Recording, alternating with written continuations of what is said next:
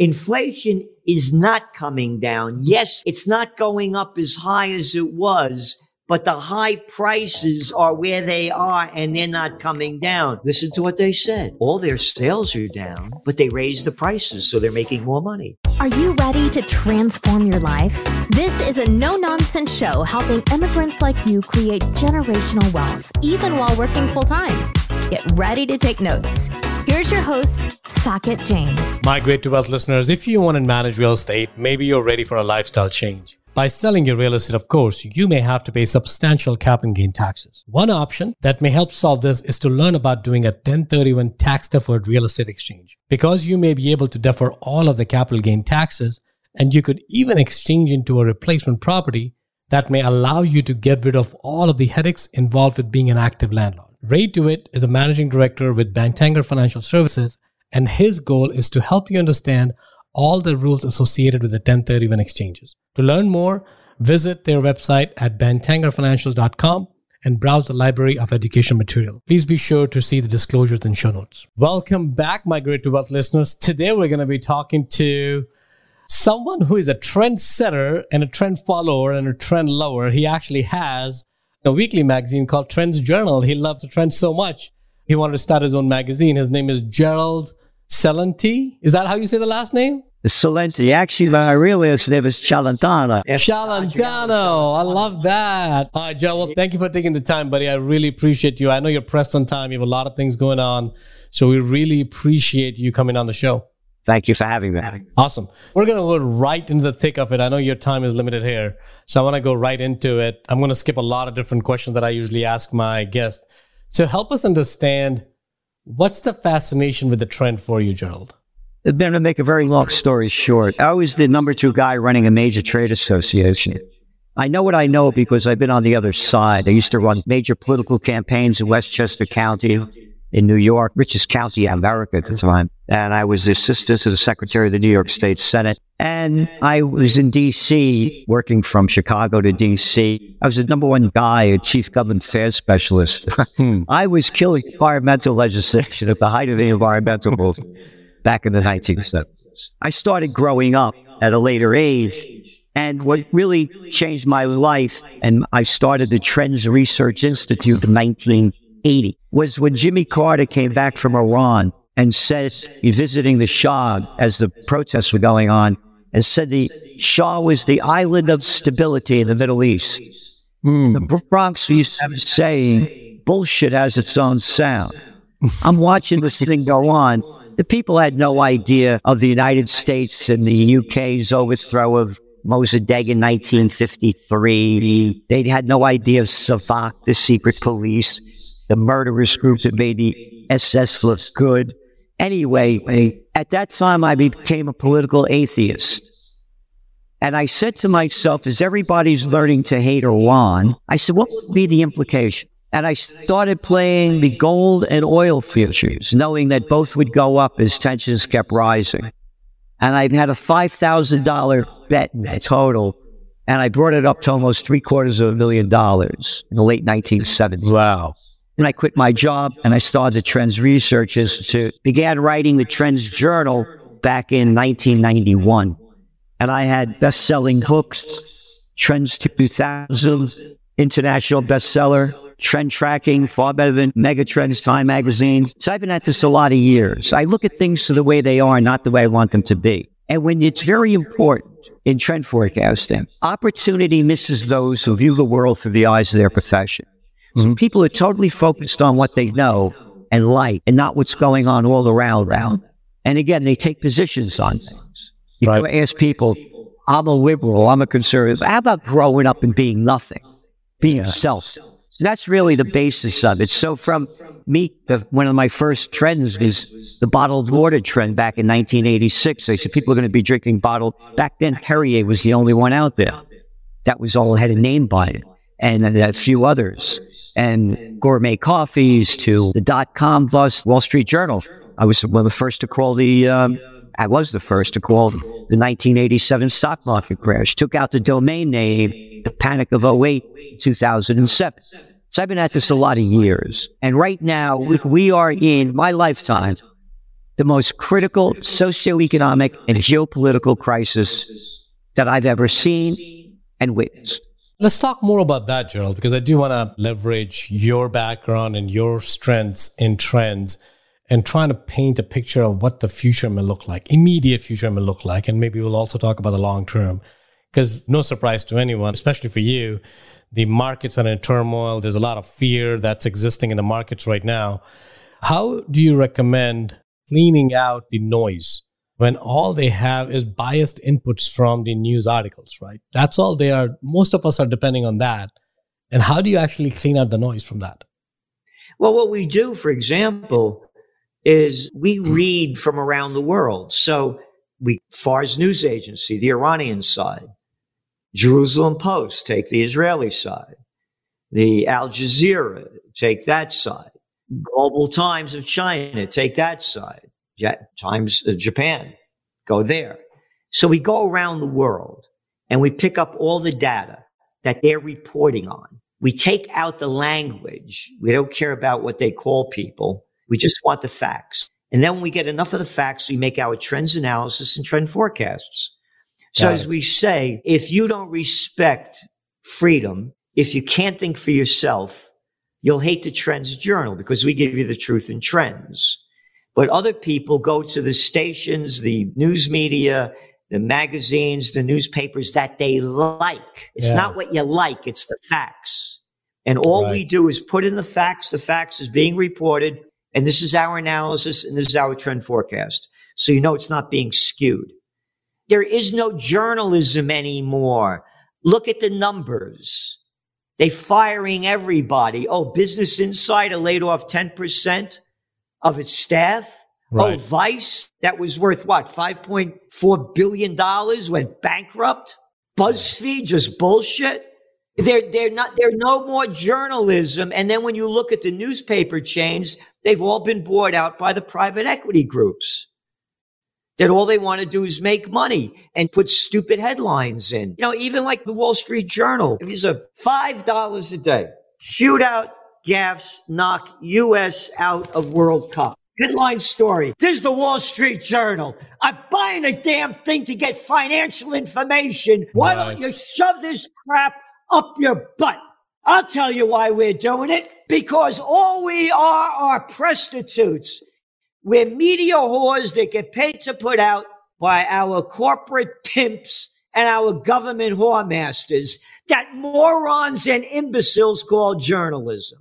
Look at this crap. Treasury hunters dig into the mystery of buried Civil War gold. What the hell do I care? I'm paying $5 a day for this. That's why the Trends Journal is a grand total of $2.86 a week and over 150 pages a week. And if you subscribe to your site, we're giving the people 10% off. So that's very generous. Nothing. Thank you, Gerald. No, thank you for doing that. I appreciate that. I mean, I have a copy of that. I'm heartbroken to see what's happening. I used to be on Oprah, the Today Show, Good Morning America. I was on everybody all the time, BBC, France 24. They don't like me because I won't swallow their crap. That's all the people do. They eat crap. Look what they eat.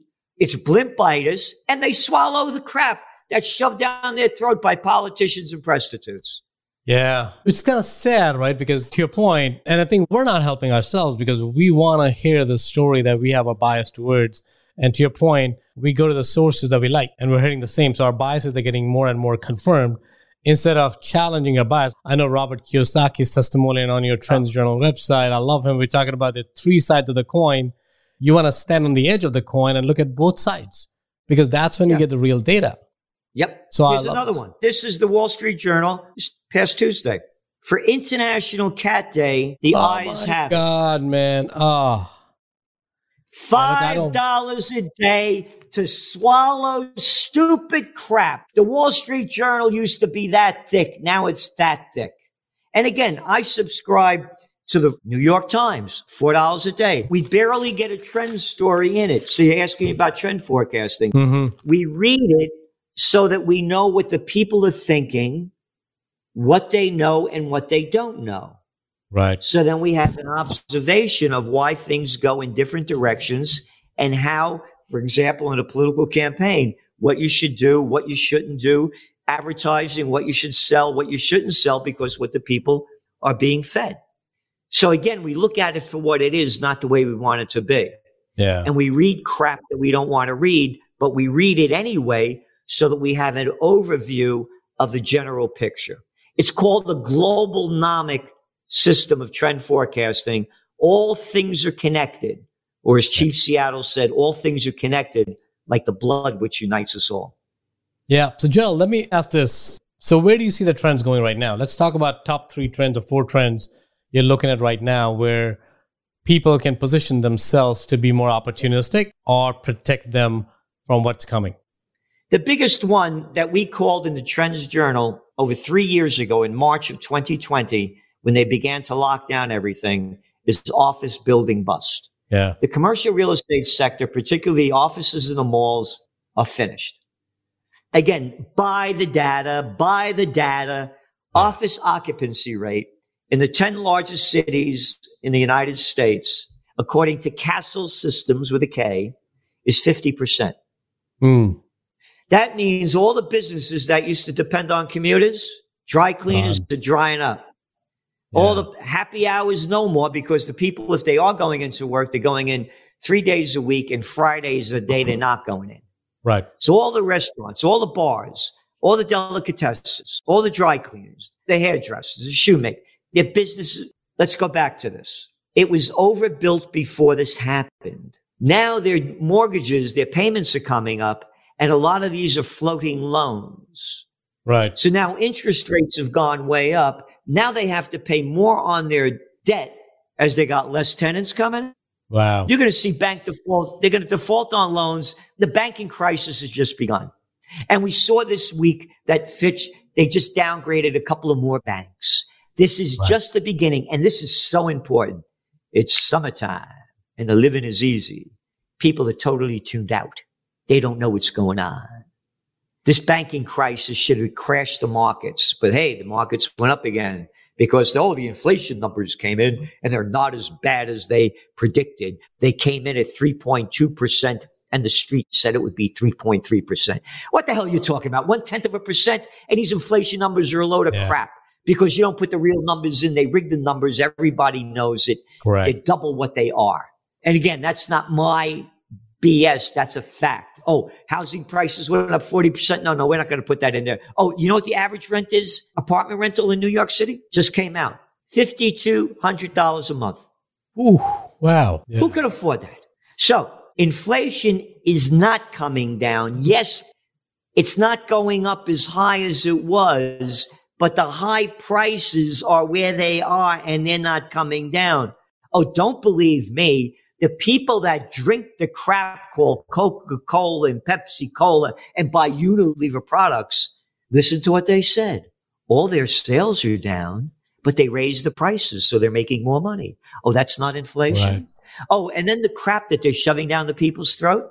We got to raise interest rates, so we lower those wages because wages are growing up, and that's what's bringing in inflation. No, wages are way behind inflation. What brought inflation is when they fought the COVID war, they dumped trillions and trillions of dollars, governments, countless trillions, to fight this stupid war. And I call it the war because that's what the politicians called it. That's how they do it all the time. They spread fear. They called it a COVID war. And then interest rates in America down to zero and negative in Europe, negative in Japan, and lower all around the world. That's what brought up inflation. And that's what brought up merger and acquisition activity hit an all-time high in 2021. Right. So the inflation numbers are not coming down. They're not as high as they used to be, but the cost of living is astronomical. Yeah. Insurance went up. The cost of fixing your automobile, the stupid automobiles they're making with all this moronic electronic crap. Can't open the trunk by itself. Got to go up by itself. One stupid thing after another. Boop, boop, lock the door. Oh, you can't put the key in the door and turn it? Right. No. I'm telling you, the inflation numbers are astronomical that are hitting the average person. Common person is listening to this, and they're going to be hopefully subscribing your journal as well. What's coming up? Where the opportunity lies? So I think where the trend is that inflation is not coming down, great. But how do you translate that into a potential space for opportunity that people could keep their eyes and ears open for. What goes up must come down. It happens all the time. These are cycles. Yeah. Look at your data coming out of China. China, when they launched the COVID war and Chinese Lunar New Year 2020, the year of the rat, they had zero COVID policy for 3 years. They destroyed the economy, put hundreds of millions of people out of work, destroyed it. Look beyond China. Look at China's exports. Mm-hmm. They're way down. That's telling you the global picture. Look at China's imports. They're way down. Hey, how about all those countries in Europe that love to sell those products in America to Japan? They're not buying them anymore. You look at Japan's GDP from 1970 to 2001. They came in officially. That slime ball, Bill Clinton, brought him into the World Trade Organization in 2000.